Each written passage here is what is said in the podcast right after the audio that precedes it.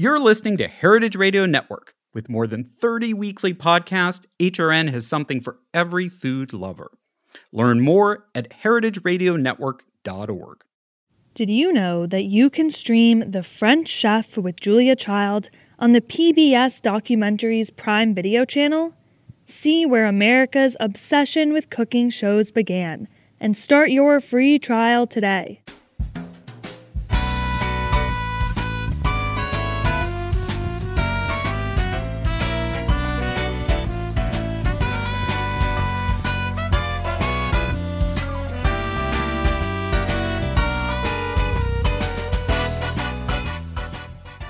Welcome to Inside Julia's Kitchen, podcast of the Julia Child Foundation for Gastronomy and the Culinary Arts. I'm your host, Todd Schulkin, the Foundation's Executive Director.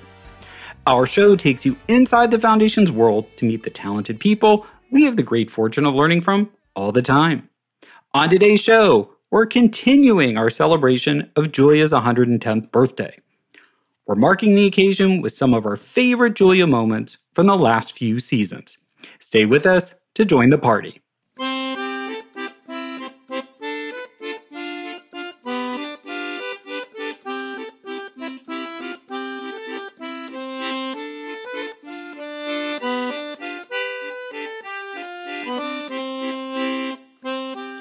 As always, we launch the conversation with an inspiration from Julia. Welcome to part two of our celebration of what would have been Julia's 110th birthday. If you joined us in part one, you know that we had such a wealth of wonderful guests. We also had an abundance of terrific Julia moments. So many that we decided to bring you a double Happy Birthday Julia episode. Similar to when we're able to bring you a double Julia moment when we have more than one guest on the show. In part one, we focused on Julia's ability to inspire people to achieve their goals and Julia's writing as an inspiration to other writers. In part two, our Julia moments focus on Julia's gifts as a teacher and conclude with touching memories of Julia's unforgettable warmth and hospitality. So sit back, relax, and join our esteemed guests as they reflect on Julia's personal impact. We'll be right back. When you flip anything, you really, you just have to have the courage of your convictions, particularly if it's sort of a loose mass like this. Well, that didn't go very well. See, when I flipped it, I didn't, I didn't have the courage to do it the way I should have. But you can always pick it up, and if you're alone in the kitchen, who is going to see? As always, we listen to Julia's immortal words to introduce our Julia moment, our favorites from the past year. As loyal listeners know, at the end of every episode of Inside Julia's Kitchen, we ask our guests to share their favorite Julia memory, moment, or how she's inspired them in their career. Today's first Julia moment is from Chef Antonia Lofaso from episode 152. Antonia was the head judge on Food Network's The Julia Child Challenge. She talks about her admiration, Julia's ability to show her love of food through her teaching. Antonia, what's yours? I mean, I still stand by my Julia moment being the when she pulls the sword out of her holster, like, I mean, uh, and and describes how to use the chickens that are in front of her, you know, obviously calling them the chicken sisters. I just I can't stop thinking about that moment because for me it sums up everything that I love about her, right? Very rarely do you hear chefs talk about, you know, they'll they'll take one chicken and break it down, but I still have yet to see a chef on television line up all the different size of chickens and why we use this particular size for this uh, cooking implement for this style of you know chicken cookery if you will. And it can be daunting. It can be daunting to see all of these different size chickens and why we use them. And it's information it's like do we really need this? It's just a chicken. But she tells it in such a way and the humor behind it you are sitting there like with a bucket of popcorn like i want to hear all about these chickens all day long and to me as you know as a as a teacher of a teacher and obviously always a student of this craft it's so important to keep the fundamentals in cooking and teaching everything from the very beginning. And we've lost a lot of that as we've gotten, um, you know, older and technology has become, you know, more prevalent and everyone wants everything so fast and we just need a piece of information to get the work done and how fast can we do it? And there was this kind of love story that she told through food that there was this very long beginning, this very long middle, and this very long end because all of that information matters. And when you're a true like uh, student of the craft, you want all of that information. Why wouldn't you? And she did it in a way where it was entertaining. She did it in a way that was, you know, you want to watch it over and over again because of the humor and the sarcasm, but she took sort of the seriousness out of it. You know, especially when you think about French cooking, it is the most serious thing that you could ever do in cooking. Very regimented, very, you know, and she took that sting away and but at the same time kept so true to the fundamentals of cooking. And blake will tell you he saw all of us judges geek out every single episode on the basics and the fundamentals of these classic dishes that led one technique into another or one foundation cooking uh, you know mother sauces or clarified butter or filleting fin fish or beef bourguignon or au vin and all of these things because they matter. It exp- you know you it's like you know you can you can fish for someone or you can teach them how to fish but instead of just being like hey you know this is how you fish for one fish it's the very very very basic and foundation that all of these building blocks matter in cooking and it only makes you a stronger better um, and you know more specific cook. And so to me that's my julia moment because i think it sums up everything that i love about her and everything that i love about our industry um, and it's a very important lesson to keep going because you know i don't want the next generation of cooks to skip all of those very very very um, important parts well, and I think you just demonstrated why you were the perfect head judge for the show because that was an amazing dissection of that Chicken Sisters clip, which usually people just think is fun, but you're right, imparts so much meaning and information. And um, if you're not familiar with it or you don't remember it, um, the the Chicken Sisters clip is actually um, it shows up in the show, but it's also on the foundation's website. If you go to juliachildfoundation.org and click on videos, you can watch it. Thank you, Antonia. Next, New York Times food writer Eric Kim talks about how he channeled Julia to tackle the challenge of pulling off cooking demonstrations on TV when he was promoting his first cookbook, Korean American. Eric, what's your Julia moment? Uh, it's I, mean, I can't believe you played that clip. It's actually related to that clip. So uh, it's, it's kind of embarrassing, but I I did my first TV segment recently. Um, on one of those huge morning shows, you know, and it just uh, was like it, the tech. You there was some probably say it because I think Julia was on it. Was it GMA? Oh, it was GMA, and you know Julia was, was, on GMA for years. Oh, I, yeah. I mean, I, I feel like okay. So it's funny because I felt so alone that day because I'm really hard on myself usually when when I don't love the way my performance went or I don't like the way I spoke, and I, I think I was I had just driven from Atlanta to New York through a blizzard. I like chased the blizzard to make it back to my New York apartment so I can make this segment in time. And so I was cooking, I was like a little stressed and my brain was buzzing. It was going blank. It was like that stage fright thing.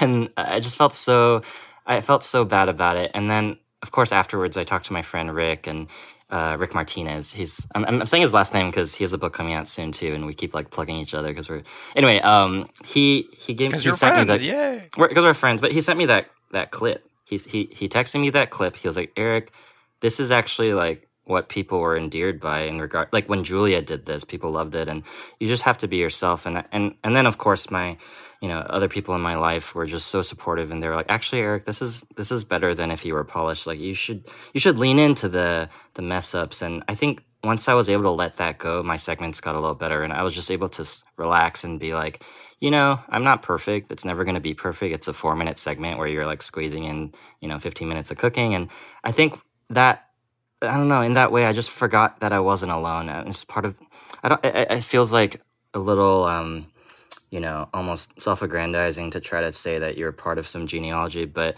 um, I do recognize when, you know, I look through archives and I, I notice that this famous person or this famous person or this person that I really looked up to kind of went through the same thing. That feels really great. And to know that you're not alone through in this genealogy, which is cooking on TV. It's very ran- it's a weird thing. It's random. no one not many people do it. So I'm just like I don't know how I ended up here, but it's sort of this thing that um, I've sort of started to let go um, let go when I, while I'm doing it. Yeah. No, well, and that's what exactly what Julia did. And if you watch Julia's shows back, particularly the old ones, she messes up yeah. constantly. Sometimes she can barely get the sentence out. But I think it, it, it's exactly what it is. And someone said that to me when I was began hosting this podcast: is it's okay if you make a mistake. Everything doesn't have to be perfect. It makes you seem human, and people appreciate that. And yes, and in your defense, cooking on TV is literally the hardest thing you can do because it's, so it's literally yeah. like beat the clock, and there's never enough time to even do what you've mapped out to the time. And then the host might ask you a question, and it's like yeah. it's almost impossible. So you have to just. I think I always lean into what Julia taught, which is you prepare to the max, and once the camera starts rolling, you just let it all go and you go with the flow, but it's the preparation that enables your flow to just somehow magically work, even if it's not the plan. Yeah. Does that help? that could make that could make me cry. Yeah, that does help. I just think um we all have to just like let go a little bit, I think. You know, right when you started this segment, right when you started your introduction, you know, monologue, your speech, I was like, "Damn, that was perfect. He really talks well and oh, like, really? I actually I, I, six yeah. different lines because I can't, um, because I'm working from makeshift recording. Right uh, so see, oh there God. you go. I just proved my theory, which is all learned from Julia. Uh, so, well, thank yeah, you for she that. so much. Yeah. No, she did. And and I remember that all the time. I give people that advice all the time. Julia taught you prepare, prepare, prepare, and once yeah, you're on, yes. you let go. And it just what happens happens. Yeah. Well, thanks for joining us. Thanks for having me. Such a such a fun interview. 2021 Julia Child Award recipient, food writer Toni Tipton Martin, our first repeat guest, gave us her second official Julia moment. Tony highlighted how Julia reminded her a good cook needs to look after herself at the same time as nourishing others. We're really putting the screws to you, Toni, to asking you for a second official Julia moment. Go for it. Well, I can tell you that there's no screws because I have several. Okay. um, and um, as I said earlier, I didn't grow up initially um, studying Julia, but once I found her, um, I actually did study her ways. And we heard the kinds of things that she would say to encourage people to develop their courage. And one of the quotes that I really loved was the way that she taught without being overbearing.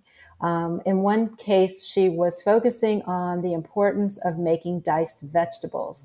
Um, she wanted them to be pretty and she wanted them to be um, precise and uniform. And so, um, in her instruction to us as cooks, she said that when we trimmed the ends of the vegetables away, we shouldn't worry about those being um, discarded, those were for the cook.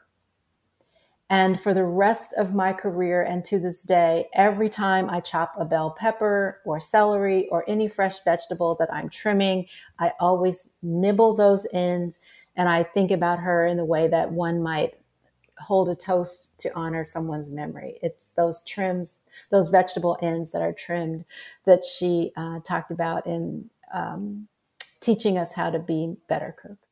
Oh, I love that. I've never heard that before. I uh, that's that's a great one. You have you've definitely now provided a second exemplary and memorable Julia moment. Thank you very much, Toni. My pleasure.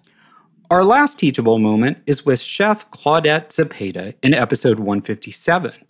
Claudette shares the influence of Julia's ever present voice in her family's Tijuana home.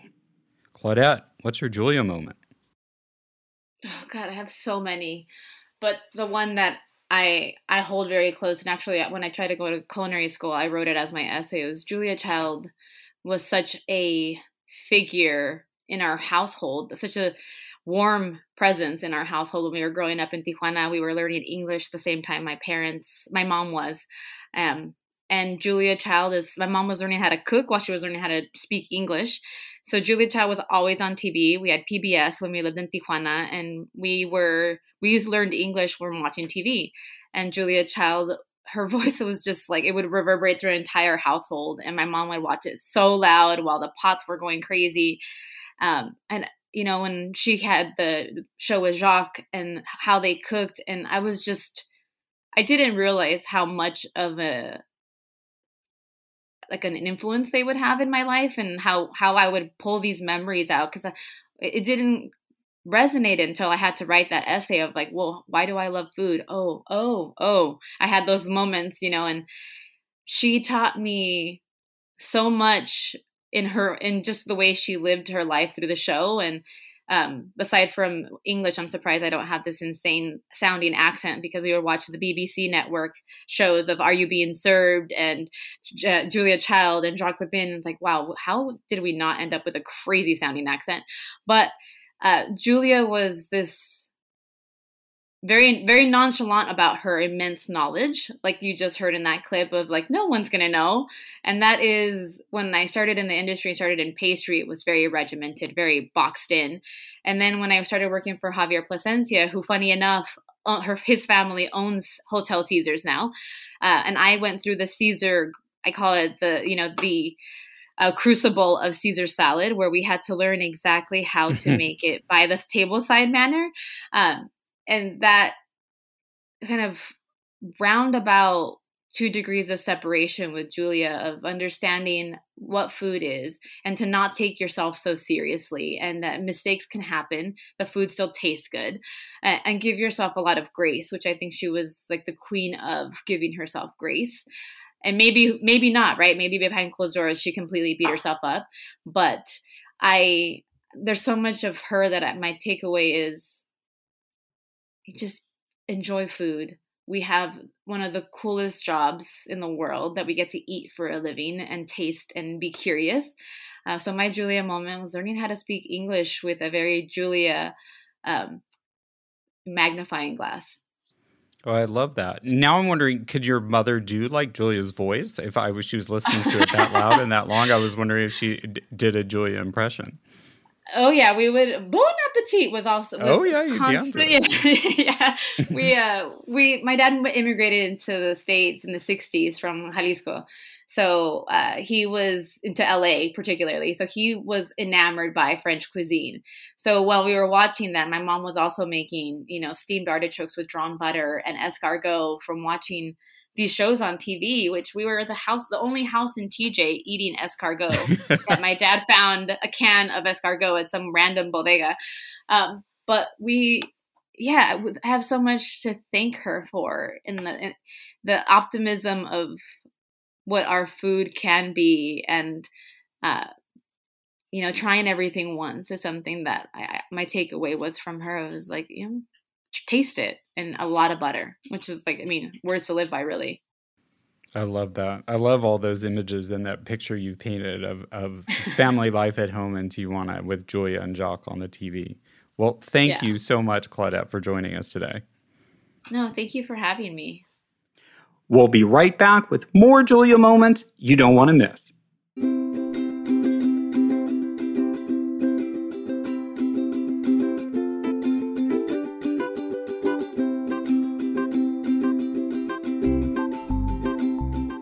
Did you know that you can stream The French Chef with Julia Child on the PBS Documentaries Prime Video channel? Start your free trial today and see where America's obsession with cooking shows began. With one spirited woman who made French cuisine a spectator sport and forever changed the way we cook, eat, and think about food. In addition to The French Chef, the PBS Documentaries Prime Video channel features a vast library of high quality, thought provoking, factual programs for curious viewers, all from America's trusted home for documentaries, PBS. Welcome back to part two of our Happy Birthday Julia show. Today we're celebrating what would have been Julia's 110th birthday in the second of two parts featuring some of our favorite Julia moments from her last few seasons. These next Julia moments remind us of Julia's innate warmth and hospitality.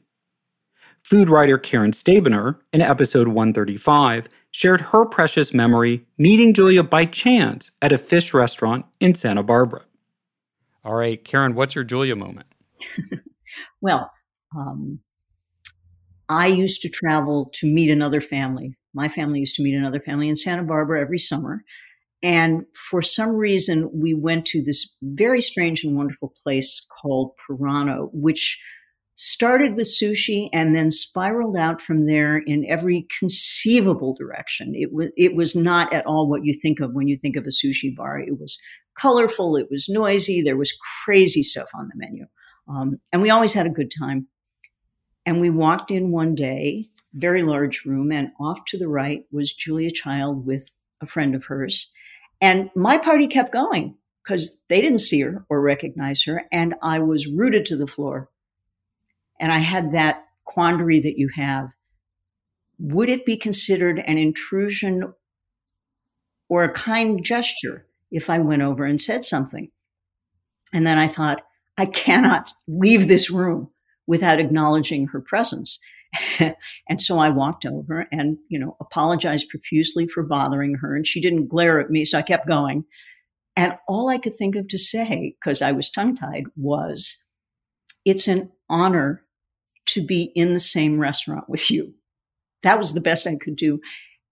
And I got that marvelous laugh, which I'm not even going to attempt to, to mimic, and a huge smile. And she said, Yes, isn't the fish just wonderful?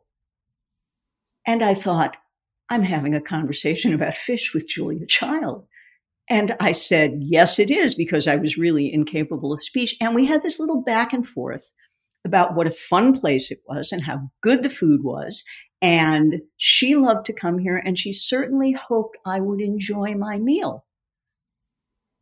And I sort of floated off to my table, thinking, okay, that is exactly what dining in a restaurant should be about. You're always willing to try something new. You're always willing to set aside your expectations of what, quote, great food should be. And you're always open to people who want to share that enthusiasm and the experience, even if it's just a 10 second exchange like that. It was absolutely to me the personification of hospitality and the joys of dining out. And it was years ago, and I have never forgotten it. Oh, I love that. that thank you for sharing that. In episode 152, Blake Davis, the creator of Food Network's The Julia Child Challenge, shared his connection with Julia through his relationship with his grandmother, who was perhaps a better hostess than cook. Blake, what's your Julia moment? Mine is a personal memory. Actually, actually, um, I used to watch uh, Julia uh, with my grandmother. Like on, like I would stay over at her house and sleep over, and we would watch Julia Child uh, together. And my grandmother was she. For some reason, she saw something in me where she always could trust me to be like. She was always kind of sneaking around and doing things she shouldn't do, like she would always enlist me in these like missions with her and it would always be like don't tell your grandfather don't tell your parents you know and so i was always i was always like her partner in crime and and she every holiday she would um she would order like Thanksgiving or Christmas meals from like either like a market down the street or like a country club nearby or something like that. And I would always be there very early in the day to help her like get the get all of the stuff into the house, unpackage it, put it in pans, and then put it in the oven as if she was really doing all these things before all the guests arrived. Like I always had to be there early for some suspicious reason. I was always part of like this like charade that she would put on every holiday and i think everyone knew what was going on but like she she still wanted to go through the whole like charade of it all. But i remember one year you know she was so stressed out by cooking like it was such an intimidating thing for her to have to like you know maybe admit to the family like she's not a good cook or she didn't know quite what she was doing. It, it was important to her to like put on that air of like she knows what she's doing Um, and so I remember one year she was talking about doing the turkey herself. And um, and I encouraged her. I said, you know, like who cares if you make a mistake? You know, like Julia Child even makes mistakes, you know, and I feel like when I said that to her, it kind of like resonated for some reason. It's, it, I remember distinctly her thinking about that when we talked, when we talked about that kind of like, you know, like, huh, you know, and then that year she did actually cook the turkey herself, you know, and I know, um, you know, like it, it, you know, it turned out okay, I would say, you know, but it, but it always struck me that like, Julia's example of like it doesn't have to be perfect, you know, and it was something that we shared together that seemed like it made it okay for her to try something that was obviously very scary to her. That was like I think the only year that like she cooked a lot of the meal herself, but it, it seemed like Julia gave her something about Julia's character made it okay to try it. You know, this very buttoned up woman that had to like always look a certain way, be a certain way, come off a certain way to people. It seemed like Julia gave her the confidence to try to you know to try something that was very scary to her and it, it it made an impression that like if julia child could affect my grandmother that way by watching her on tv like i can't imagine what the effect she she has on all kinds of people. You know, I was like, if anyone can get through to my grandmother, I can't believe it's Julia Child. So I always kind of think back about the that that memory of watching it with her and in having that conversation with her. So. Oh, Blake, Antonia, are you crying? Because that, I know, I know. Thank you. That's so. That's really lovely, and I I can picture Julia loving hearing that story. Yeah. I think that that's the kind of connection that she liked. And I think she would have said to your grandmother, I don't care that you don't cook it yourself. I love that you're getting food that you like and that yeah. you know people like and serving it to your family around a table. That in and of itself, it, it's enough. I also want to hear some other stories from Blake, maybe offline, about what else his grandmother was, you know. yeah, what, what the partner and cr- what yeah, the criminal partner. missions were. yeah, there's a lot. There's a lot. There's very entertaining stories about my grandmother. That's another show. Yeah. How better to wrap up part two of this year's celebration of what would have been Julia's 110th birthday than with someone who knew her well? Likely someone you also know well acclaimed chef, cooking teacher, and restaurateur Lydia Bastianich. Lydia recalls her time cooking risotto, singing in Italian, and a last martini with Julia. All right, Lydia, what, what's your official Julia moment? What would you like for the record? Oh my goodness! What I loved uh, uh, uh, about her is after she came to the restaurant, all that she realized she had risotto with mushrooms, and she loved it, and she wanted to learn how to make risotto. So she came over the house and I gave her a tutorial on mushroom risotto. But you know, having Julia over the house, it was a big event. So I made other things. Uh, the family also joined after the tutorial was finished. Uh, my husband uh, played the accordion and it wasn't unusual. And you lived in Italy for at the end of a meal, some instrument to come out and the family sings together. Well, we, he pulled out the accordion started singing uh, an Italian, uh, an Italian favorite song. Don't you think Julia started singing with us, not knowing the words or anything?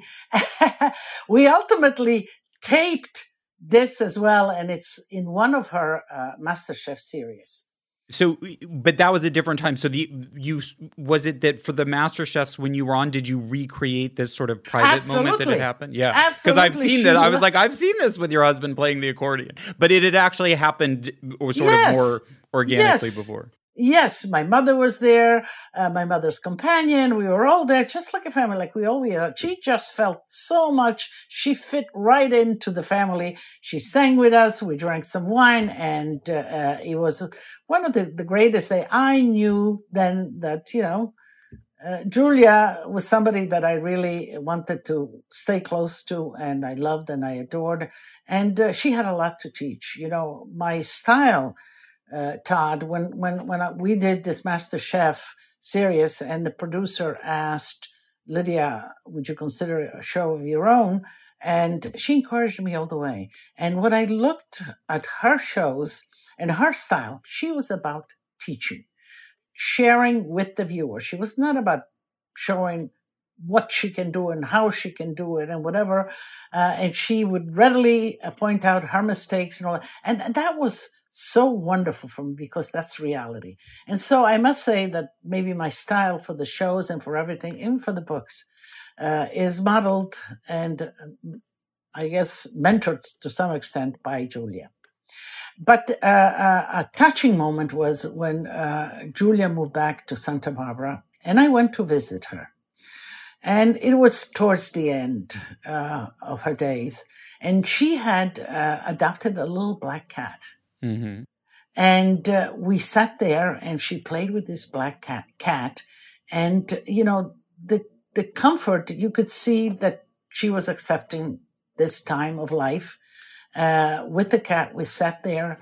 Uh, we went on to, to have a, a martini on the, on the, on the sea on the beach there, mm-hmm. and and uh, it was the last time I saw Julia. But you shared a martini together, or you each did. had your own, I assume. No, no, we each had our own. She, she was quite capable of having her own martini. Right. Exactly. Wow. You, that that's so. So you sat. So that's is that your last memory of being with Julia? Is sitting it on is. the beach having a martini? Well, that's yes. that's a that's a pretty good one from from the first time of making risotto with mushrooms in New York to. Uh, Absolutely, it was, uh, uh, and I cherish that moment in my memory. That's all for our two-part celebration of Julia's 110th birthday, bringing you some of our favorite Julia moments from the last few seasons. For more Julia moments, make sure you're subscribed to Inside Julia's Kitchen wherever you get your podcasts. There's one, sometimes two, featured in every episode. Get in touch, send us an email or a voice memo to contact at juliachildfoundation.org, or better yet, tweet us at juliachildjcf. Let us know what you think about today's show. Even better, share your own Julia moment. If you're not already following us, it's at Julia Child on Facebook and at Julia Child Foundation on Instagram. It's at Julia Child JCF, and I'm at T Schulkin on Twitter. The latest from the Santa Barbara Culinary Experience is on sbce.events and at SB Culinary Experience on Instagram. A reminder to please give us a review. It really does help listeners discover the show. The Julia Child audio clip from The French Chef is used with permission from our friends at GBH. Thanks to my co producer at the Foundation, Lauren Salkeld, and our sound engineer at Heritage Radio Network, Armin Spengen. Our theme song is New French Horn by Novi Valtorni. We're on the air on Heritage Radio Network on Thursdays at 4 p.m. Eastern, 1 p.m. Pacific, with downloads available soon after wherever you find your podcasts. We look forward to bringing you back into the Foundation's world next time on Inside Julia's Kitchen. Inside Julia's Kitchen is powered by Simplecast. Thanks for listening to Heritage Radio Network, food radio supported by you. Keep in touch at heritageradionetwork.org/subscribe.